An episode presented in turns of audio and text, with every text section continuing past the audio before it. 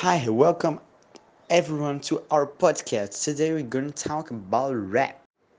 The expression rap comes from the English language with the meaning of rhythm and poetry. This style is so called because it mixes an intense rhythm with poetic rhymes, integrating the cultural scene known as hip hop. Born in Jamaica, he became a marketable product among North Americans. Rap development among the US poor classes, particularly among African Americans and Hispanics, who yearned for a sound that would translate their daily lives and their culture in the early 70s. In Jamaica in the mid-sixties, rap gaining momentum with the appearance of sound equipment that were displayed outdoors in the ghettos of this country, giving life to the parties produced in Jamaica streets. In the early 1970s, a serious social and economic crisis hit Jamaica, causing many Jamaicans, especially younger ones, to come to US.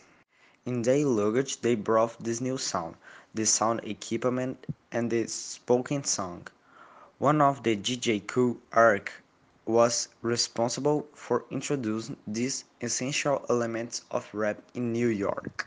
Immediately this rhythm, which was about the obstacles faced by the miserable in the ghettos of the great metropolis, infected the suffering population of the North American suburbs.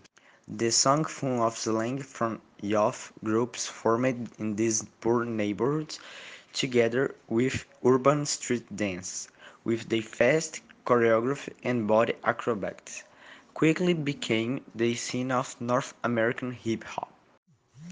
The main characteristics of rap are Rap has a fast and accelerated beat, and the lyrics come into the form of a speech with a lot of information and a little melody. Generally, rap is a sung and played a duo, composed of a DJ who is responsible for the sound effects and mixing, and by MCs who are responsible for the song lyrics. A very typical rap sound effect is the scratch sound caused by friction of the record player's needle on the new record. The main rap artists are Eminem, Snoop Dogg, and Chris Brown. That was our podcast, and thank you very much for your attention.